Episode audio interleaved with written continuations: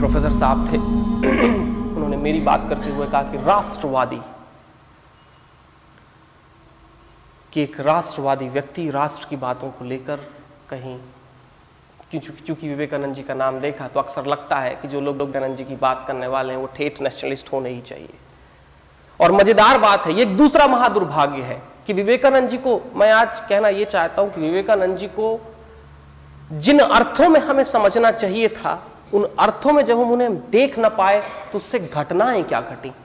मैं बिल्कुल बात नहीं करूँगा कि विवेकानंद जी कितने महान थे, क्या थे। हम सब जानते हैं क्या थे।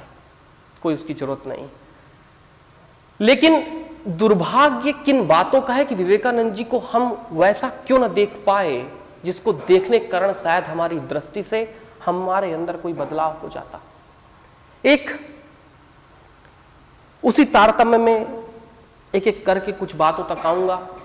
कोई बहुत बड़ी टिप्पणियाँ नहीं करनी क्योंकि मैं शैलेश जी से पूछ रहा था। शैलेश जी, चूँकि विवेकानंद जी के साथ बहुत, विवेकानंद जी के जो मिशन होते हैं, रामकृष्ण मिशन है, बहुत दिनों से जुड़े हुए हैं।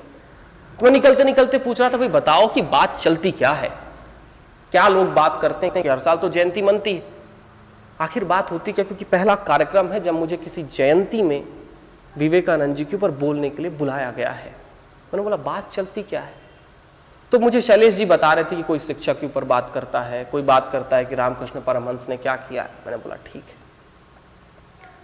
मैं बोला, जब लोग इतनी सारी बातें कर ही लेते हैं तो बढ़िया होगा, इन बातों पर कोई बात की ना जाए, क्योंकि लोग उससे बोर हो चुके होंगे। आपने सैकड़ों बार शायद उनको सुन भी लिया होगा।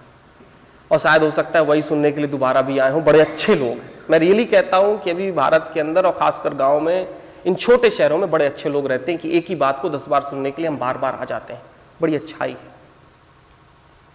विवेकानंद जी ने अपने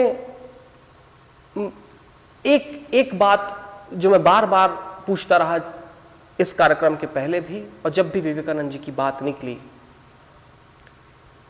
कि क्या हम उन कारणों पर जा सके, हमने देखना चाहा कि आखिर वो कारण क्या थे जिनसे विवेकानंद जैसा व्यक्ति बनता है? क्या कारण होते हैं? आखिर ऐसे कौन सी रीजंस हैं जिनके कारण कहीं कोई एक नरेंद्र दत्त, विवेकानंद बनकर पूरे हम सभी को उनके ऊपर विचार विमर्श करने पर भी मजबूर कर देता है। वो कारण क्या है? क्योंकि इसके ऊपर बात करना कि विवेकानंद जी कितने महान थे, उन्होंने क्या क्या दिया, कितना बढ़िया मिशन बनाया, वो सब तो होती रहती हैं चल भी रही होंगी आज कहीं ना कहीं। एक बात ज़रूर कहना चाहूँगा कि विवेकानंद जी, आज मैं बताया ना कि आपको मैं टीवी देख रहा था, बहुत दिनों बाद देखी। विवेकानंद जी एक बात कहते थे, मानव सेवा, परम सेवा। सर्विस विवेकानंद जी पहले व्यक्ति थे, बीते सौ साल में। उसके बाद तो अब उसका चलन आ गया। अब तो अब तो सारे, कोई भी धर्म का आदमी है, वो जब तक सर्विस की बात ना करे, तब तक उसकी धार्मिकता जायज़ नहीं ठहरा रहती। उसको सर्विस देना बहुत ज़रूरी है। और मज़ेदार बात यह कि आज सारे धर्म के मंचों से, धार्मिक संस्थाओं से सर्विस की बात निकल कर आ रही। अच्छी बात है। ये विवेकानंद जी की देन है।